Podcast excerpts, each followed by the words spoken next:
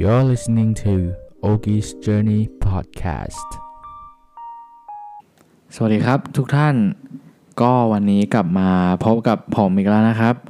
Ogi's Journey Podcast ครับผม ก็วันนี้อย่างที่เพื่อนๆหลายๆ คนทราบข่าวหรือเห็นในสื่อโซเชียลมีเดียต่างๆ ไม่ว่าจะใน Facebook Instagram แพลตฟอร์มหรืออีกหลาย ๆ อย่างมากมายก็ ทุกท่านก็จะเห็นแล้วนะว่ามันจะมีเพจเพจหนึ่งที่ตั้งชื่อว่าย้ายประเทศกันเถอะ แต่ผมก็ไม่แน่ใจนะว่าตอนนี้เขาเปลี่ยนชื่อกลุ่มไปหรือเปล่า แต่ก็ไอเพจเนี้ยพอมันถูกตั้งขึ้นมาก็เป็นประเด็นในโลกโซเชียลค่อนข้างมาก และผลที่ตามมาคือออกข่าวช่องสามบ้าง ช่องเจ็ดบ้าง ซึ่งเนี่ยแหละ วันนี้แหละ ผมก็อยากจะแบบหยิบประเด็นนี้มาพูด ลองมาแชร์ มุมมองข้อคิดความเห็นกับอีกคนคนหนึ่ง ซึ่งวันนี้ผมก็มีแขกมาพูดด้วยนะครับผมก็วันนี้เนี่ยจุดประสงค์หลักของคลิปนี้เลยนะ คือผมอยากจะเเรียกว่าบอกข้อดี ข้อเสียของการย้ายประเทศของการที่เราไม่ย้ายประเทศ นะครับ อันนี้คือจุดประสงค์คลิปนี้ก็เพื่อที่จะแบบอาจจะช่วยเพื่อนๆ ไม่มากก็น้อยสำหรับเพื่อนๆที่แบบ เออ กูเกิดคำถามมากมายในหัวพราะเนื่องจากสถานการณ์บ้านเราตอนนี้หลายคนก็พอจะรู้ ว่าแม่งแบบ เออ ไม่โอเค แม่งถึงเวลาต้องทำอะไรสักอย่าง ผมก็คิดว่าเนี่ยคลิปนี้แหละอาจจะเป็นประโยชน์ให้เพื่อนไม่มากก็น้อยนะครับ ก็วันนี้นะ ผมก็อยู่กับแขกรับเชิญพิเศษนะครับ ก็เดี๋ยวเขาให้เดี๋ยวผมให้เขาแนะนำตัวนิดนึง อ่าโอเคว่าเขาชื่ออะไร เรียนอยู่ไหนอะไรอย่างเงี้ยครับ โอเค สวัสดีครับผมผมบอสครับ อยู่ MUIC ครับ อ่าก็วันนี้เราอยู่กับบอสนะครับ ซึ่งวันนี้ผมก็ได้บอสมาเป็นแขกรับเชิญพิเศษในการทำพอดแคสต์คลิปนี้ครับ ก็อันดับแรกเลย ผมอยากจะถามบอสหน่อยว่า เนี่ยเหตุการณ์บ้านเมืองเราตอนเนี้ยที่มันเกิดขึ้นอยู่อะที่คนเขาอยากจะย้ายประเทศกันอะผมขอแบบอยากรู้จริง ๆ เอาแบบเนื้อเนื้อๆเลยน้ำไม่ต้อง ว่าไอสาเหตุเนี้ยทำไม ประชาชนคนไทยเราถึงมีความคิดนี้เข้ามาในหัวได้ ผมอยากรู้จริง ๆ โอเคครับ เดี๋ยวเราไปฟังในมุมของบอสกัน โอเคครับ คือผมคิดว่า สาเหตุที่คนส่วนใหญ่อยากย้ายประเทศนะครับ น่าจะมาจากการที่เหมือนประเทศเราไม่ไม่ได้มีการจัดการหรือการบริหารที่ดีพอครับ อย่างเช่นทางสวัสดิการของรัฐก็ไม่สามารถ ช่วยเหลือใครได้เลยแบบจริงจัง นอกจากคนที่มีอำนาจหรือคนที่มีเงิน นั่นเลยทำให้คนที่ถ้าพูดตรงๆเรียกได้ว่าคนชั้นกลาง อยากย้ายประเทศเพื่อไปสร้างถิ่นฐานที่อื่น ผมก็เลยมองว่าเป็นมุมที่เข้าใจได้ครับเพราะถ้าเรามองเป็นมุมกลับกันมีเราไปอยู่ในที่ที่หนึ่งและที่ที่นั้นไม่สามารถทรีเราได้ เราคงต้องอยากย้ายออกไปที่อื่นครับ เนี่ยแหละครับผมว่าคือสาเหตุหลักของของการที่คนย้ายประเทศ อ้าวก็อย่างที่มอนพูดมา ผมก็คิดแหละ รู้ว่าหลาย ๆ คนก็อะคำถามเข้ามาในหัวแล้วว่าแบบ เออทำไมทำไมกันบ้านประเทศบ้านเราไม่ดีกันยังไงทั้งทั้งที่นี่คือบ้านเกิดเราทำไมเราถึงต้องทิ้งประเทศและย้ายไปอยู่ประเทศอื่น ผมอยากรู้อันนี้คือ คนหลายคนเนี่ยสงสัยแล้วก็อยากจะรู้จริง ๆ ผมก็แบบเอออยากจะให้บอสตอบซะหน่อยในมุมมองของบอสเพื่ออาจจะแบบ ตรงกับความคิดคนอื่นอะ หรือถ้าไม่ตรงก็ยังไงก็ลองคอมเมนต์มาบอกกันก็ได้ว่ามันแบบ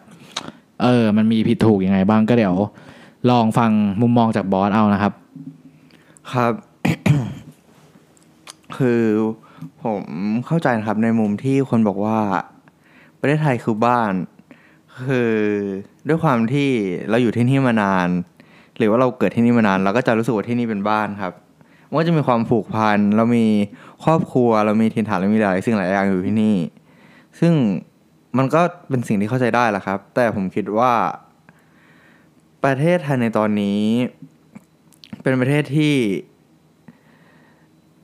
กำลังพัฒนาถ้าตามที่คนเขาพูดกัน แต่ว่าจริง ๆ แล้วผมว่าทุกคนก็รู้อยู่นะครับ ว่าประเทศไทยมันเป็นยังไง แล้วก็สำหรับผมการที่ย้ายไปต่างประเทศ ผมมองว่ามันเป็นเรื่องที่ดีซะด้วยซ้ำนะครับ เหมือน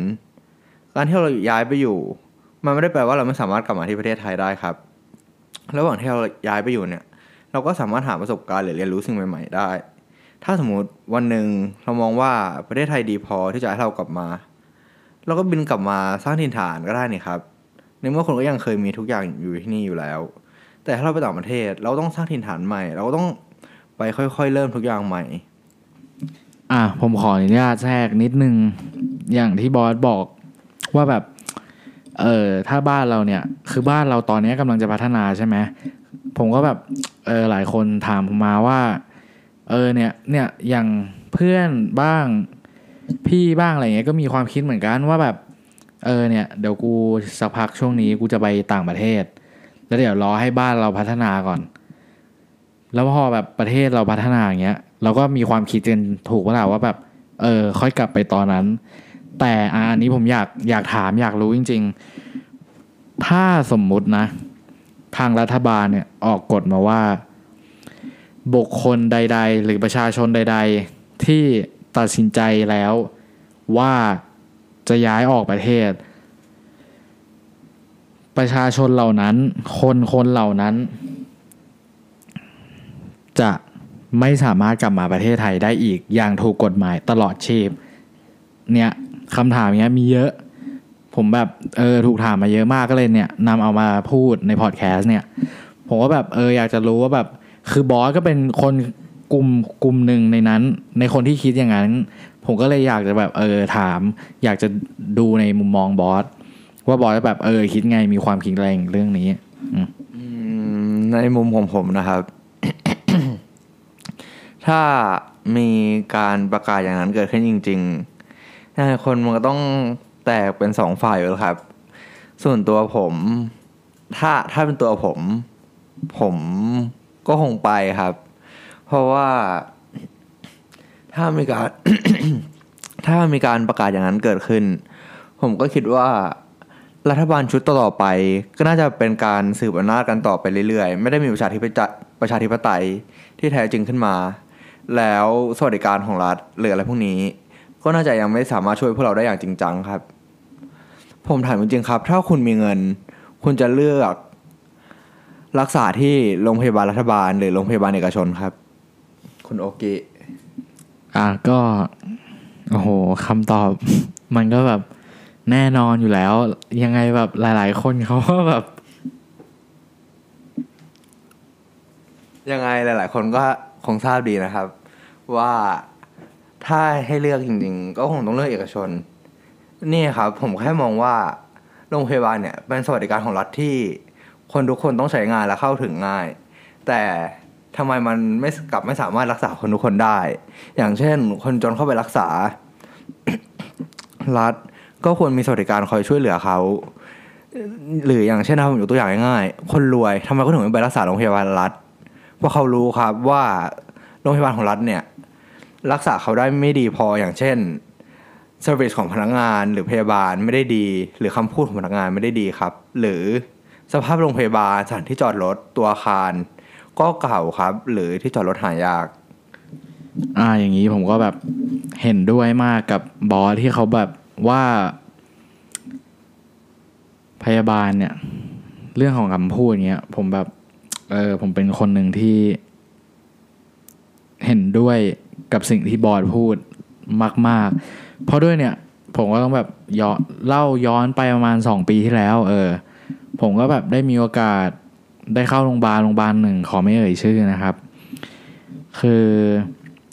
วันนั้นอ่าผมจำได้เลยยี่สิบหกมิถุนายน วันนี้เป็นวันที่ผมแบบ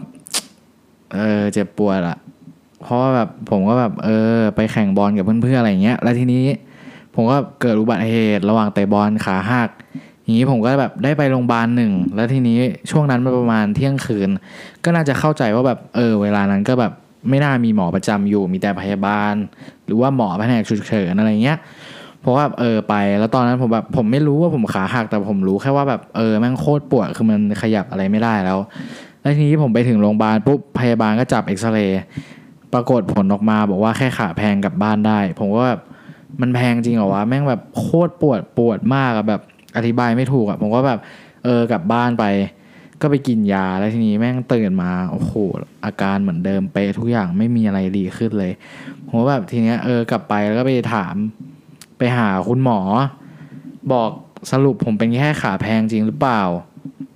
หมอเขาก็บอกไม่ได้แพงเอ็กซเรย์ภาพออกมาขนาดนี้หักสองท่อนด้วยเอ็นขาดด้วย ผมก็แบบ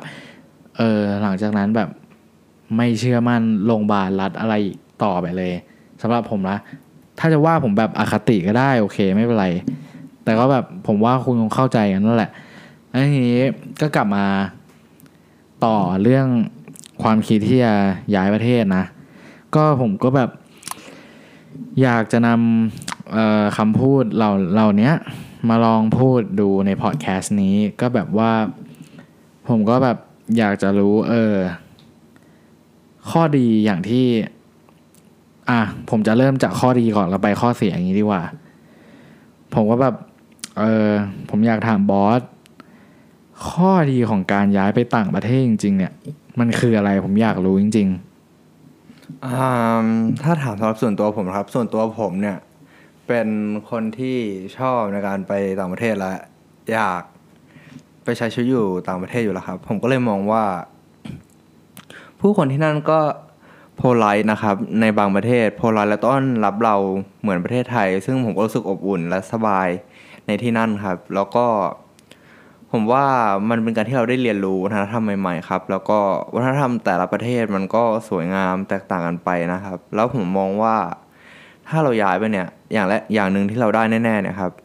คือสวัสดิการรัฐที่ดีกว่า ที่ช่วยเหลือพวกเราได้อย่างที่สองนะครับคือเงินเดือนที่สูงกว่าที่พวกเราควรได้ครับ และอย่างที่สามนะครับผม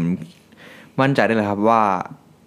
ราคาอาหารเนี่ยหรือราคาสินค้าใช้จ่ายอุปโภคบริโภคประจำวันนี่ยครับ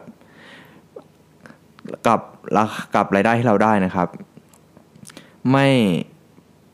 แตกต่างกันครับ เป็นออกไปในทางเวเดียวกันครับ สามารถแบบ ใช้จ่ายได้โดยยังมีเงินเหลือเก็บครับ สมมุติว่าเราอาจจะได้เงินเดือนหนึ่งสักห้าร้อยพาวน์อย่างเงี้ยครับ แต่ค่าอาหารบางอย่างอย่างขนมปังเนี้ยครับหนึ่งสไลซ์มันก็ไม่ถึงหนึ่งพาวน์ด้วยครับ เรากินเราก็อิ่มแล้วต่อหนึ่งมือ้อ ผมก็เลยรู้สึกว่า ราคาอาหารราคาข้าวอุปโภคบริโภคเนี่ย มันเอื้อเฟื้อต่อเราในการใช้เงินมากกว่าครับ แล้วก็สวัสดิการรัฐก็ดีกว่าประเทศไทย ผมก็เลยมองว่าจุดนี้แหละ เป็นสิ่งที่ทำให้การย้ายไปต่างประเทศเนี่ยดีกว่าประเทศไทยครับ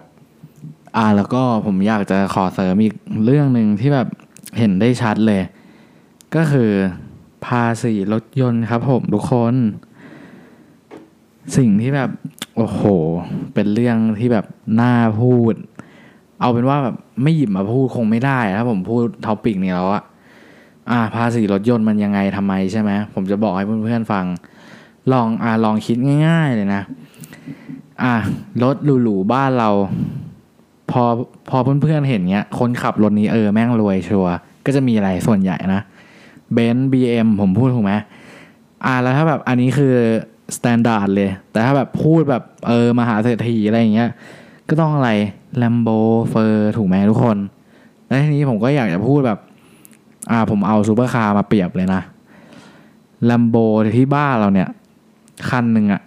ยี่สิบสามสิบล้าน แต่ถ้าไปอยู่บ้านเขาเพื่อนๆรู้ไหม พอจะเดากันได้ไหม เหลือกันเท่าไหร่ เพื่อนๆคงจะแบบ เออ ก็แบบอาจจะแบบ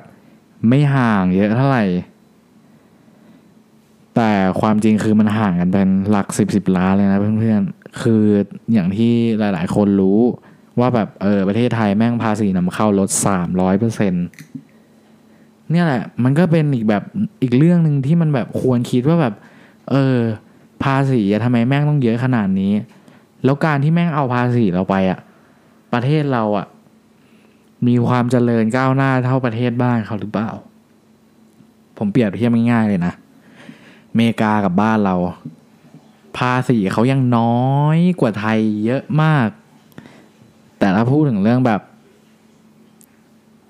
การพัฒนาบ้านเขาเศรษฐกิจ เพื่อนๆก็เห็นไม่ไม่ต้องให้ผมพูดก็เห็นกันได้ชัดเลย ว่าแบบอเมริกาเขาแบบพัฒนาไปเยอะมากห่างไกลกับประเทศบ้านเราเยอะมากเลย แต่ภาษีจากรถยนต์ที่เขาแบบเก็บแม่งก็น้อยมากถ้าเทียบกับไทย ซึ่งมันก็เป็นข้อดีของทางต่างประเทศว่าแบบภาษีทุกอย่างที่เขาเรียกไปเก็บไปอะมันทำประโยชน์ได้จริง ๆ อย่างเช่นสวัสดิการคนแก่เงี้ยเยอะแยะมากที่รัฐคอยสนับสนุน หรือนโยบายที่แบบเด็กที่เพิ่งคลอดมาจนถึงอายุ 18 ให้เรียนฟรีอะอันนี้ประเทศอังกฤษนโยบายเขาเป็นอย่างนี้ แล้วทีนี้ผมอยากถามบอสว่าแบบเออมีนโยบายอะไรเสริม หรืออยากพูดเรื่องอะไรหรือเปล่าเกี่ยวกับเรื่องเนี้ยก็ไหนๆโอคก็พูดเรื่องนโยบายหรือสวัสดิการคนแก่มาแล้วนะครับ ผมก็อยากพูดว่า ผมมองว่าคำว่าความกตัญญูเนี่ย มันเป็นค่านิยมทางสังคมของคนไทยมากกว่า ที่ว่าลูกพอโตไปทำงาน มีเงินต้องคอยส่งเงินให้พ่อแม่ คอยเลี้ยงดูพ่อแม่ ซื้อบ้านให้พ่อแม่ ซื้อของให้พ่อแม่ แต่ลองมองไปในมุมต่างประเทศสิครับ พ่อแม่ได้เงินจากสวัสดิการคนแก่ของรัฐทำให้สามารถอยู่ได้ในแต่ละเดือนแต่ละเดือน และลูกก็ไปหาไม่จำเป็นที่ลูกต้องคอยส่งเงิน หรือคอยซื้อของให้ตลอด ผมก็เลยมองว่า เนี่ยครับทำไมสวัสดิการคนแก่ง่ายๆแค่เนี้ยที่ต่างประเทศทำได้ รัฐบาลไทยยังถึงทำไม่ได้ แล้วถ้าลูกทิ้งพ่อแม่ไว้อยู่บ้านคนเดียว แล้วลูกไปอยู่อีกบ้านหนึ่งลูกก็จะมองถูกมองว่าไม่กระตันยูไม่รักพ่อแม่ แต่ผมก็มองว่า ถ้าประเทศไทยมีสวัสดิการคนแก่ที่ดี พ่อแม่อยู่คนเดียวเขาก็สามารถอยู่ได้ครับ เพราะเขาจะได้เงินจากสวัสดิการคนแก่ โดยที่ลูกไม่ต้องคอยส่งเงินให้ หรือลูกไม่ต้องมาคอยเลี้ยงดู และลูกสามารถมาเยี่ยมเป็นครั้งเป็นคราวได้ครับ นี่คือมุมของผมนะครับ ในมุมของคนอื่นผมไม่ทราบว่าเขาจะคิดยังไง อ่าผมก็เดี๋ยวขอเบรกที่ข้อดีสักแป๊บหนึ่งไปพูดถึงข้อเสียบ้าง เพราะว่าแบบเออให้พูดคงพูดทั้งคืนไม่ไหวข้อดีผมก็เอาจริง ๆ คือต้องคิดแล้วแหละว่าคนแม่งสร้างเพจกันขนาดนี้คือแบบก็ต้องรู้ตัวแล้วแหละ อ่าเอาเป็นว่าเอางี้มาพูดกันเรื่องข้อเสียนดีกว่า ข้อเสียที่บอสคิดว่าถ้าเราย้ายประเทศไปเนี่ย ข้อเสียที่เราจะได้รับจะมีอะไรบ้าง อ่าไหนบอสลองพูดอธิบายให้เพื่อนๆดูหน่อยครับ ถ้าเป็นประเด็นหลักที่ผมคิดนะครับ ผมคิดว่าเรื่องอาหารครับ เพราะว่าผมมองว่าคนไทยส่วนใหญ่เนี่ย ชอบรับประทานอาหารรสเผ็ดรสจัด แต่พอไปต่างประเทศเนี่ย อาหารส่วนใหญ่ก็จะเป็นรสจืดๆหรือเป็นแป้งมากกว่า แล้วก็ถ้าจะทานอาหารไทย ค่า ingredients หรือถ้าคุณไปกินตามร้านอาหารเนี่ย ค่าอาหารต่อจานเนี่ย ราคาสูงครับ ก็อาจจะทำให้คุณแบบรับประทานอาหารไทยได้ยากขึ้น หรือเข้าถึงอาหารไทยได้ยากขึ้น กับอีกอย่างหนึงครับ ผมมองว่า ถ้าสมมุติคุณต้องไปคนเดียว คุณอาจจะเกิดอาการโฮมซิกครับหรือคิดถึงบ้าน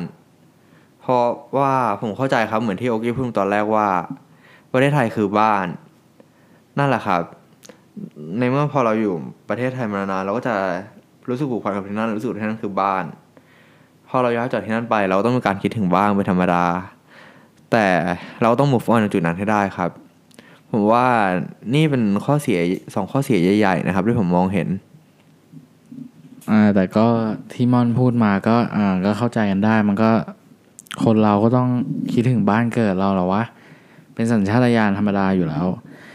แต่ไอ้พวกข้อเสียเหล่านี้มันก็แบบไม่ใช่ปัญหาใหญ่ในการแบบที่เราจะใช้ชีวิตที่นู่นเลย ไม่ใช่ปัญหาใหญ่เท่าไหร่เลย เอาจริงมันก็แบบ แก้กันได้อะแล้วก็ไม่ยากเลย ถ้าเทียบกับการที่มันมีข้อดีเยอะขนาดเนี้ยถ้าเป็นผมนะความคิดผม ผมว่าคุ้มว่ะย้ายประเทศอะเอาจริงๆแล้วบอยคิดว่าไงอ่าสำหรับผมครับ ผมก็คิดว่าคุ้มครับสำหรับการย้ายประเทศ เพราะผมมองว่าประเทศไทย ถึงมีพ่อแม่มีครอบครัวมีรากฐานผมมีหลายๆอย่างที่ผมต้องดูแล ต่อในอนาคตก็จริง แต่ผมมองว่า ถ้าให้เลือกผมใช้ชีวิตอยู่กับที่นี่กับต่างประเทศ ผมคงไปใช้ชีวิตอยู่ต่างประเทศครับ แล้วกลับมาดูธุรกิจที่บ้านที่นี่เป็นบางครั้งบางคราว ซึ่งผมมองว่ามันโอเคนะครับ แล้วก็ไปต่างประเทศ ยังไง standard เงินเดือนก็สูงกว่าประเทศไทยอยู่แล้วครับแล้วมีโอกาสเติบโตที่ดีกว่าทำไมผมจะไม่คว้าไว้ล่ะครับ อ่าก็นี่ก็เป็นความคิดมุมมองของทางเพื่อนผมและผมนะคลิปนี้ครับ ก็เนี่ยแหละ ผมว่าแบบอยากจะเอออยากให้ทุกคนฟังแล้วก็ได้ข้อคิดหรือได้ เอออะไรก็ได้ความเฮฮาหรืออะไรก็ได้ ผมก็แบบหวังว่าทุกคนจะชอบในคลิปนี้อะไรอย่างเงี้ยครับ ก็ถ้าสมมติใครชอบนะครับ ก็ฝากติดตามนะครับ แล้วก็รอตอนใหม่ ๆ นะครับ เดี๋ยวจะมีตอนใหม่ๆ มาเรื่อยๆครับทุกอาทิตย์ก็รอติดตามกันได้ครับ ก็ตอนต่อไปจะเป็นพูดถึงเรื่องอะไร ก็เดี๋ยวรอติดตามกันได้ครับผม ก็วันนี้ขอบคุณมากครับ สวัสดีครับ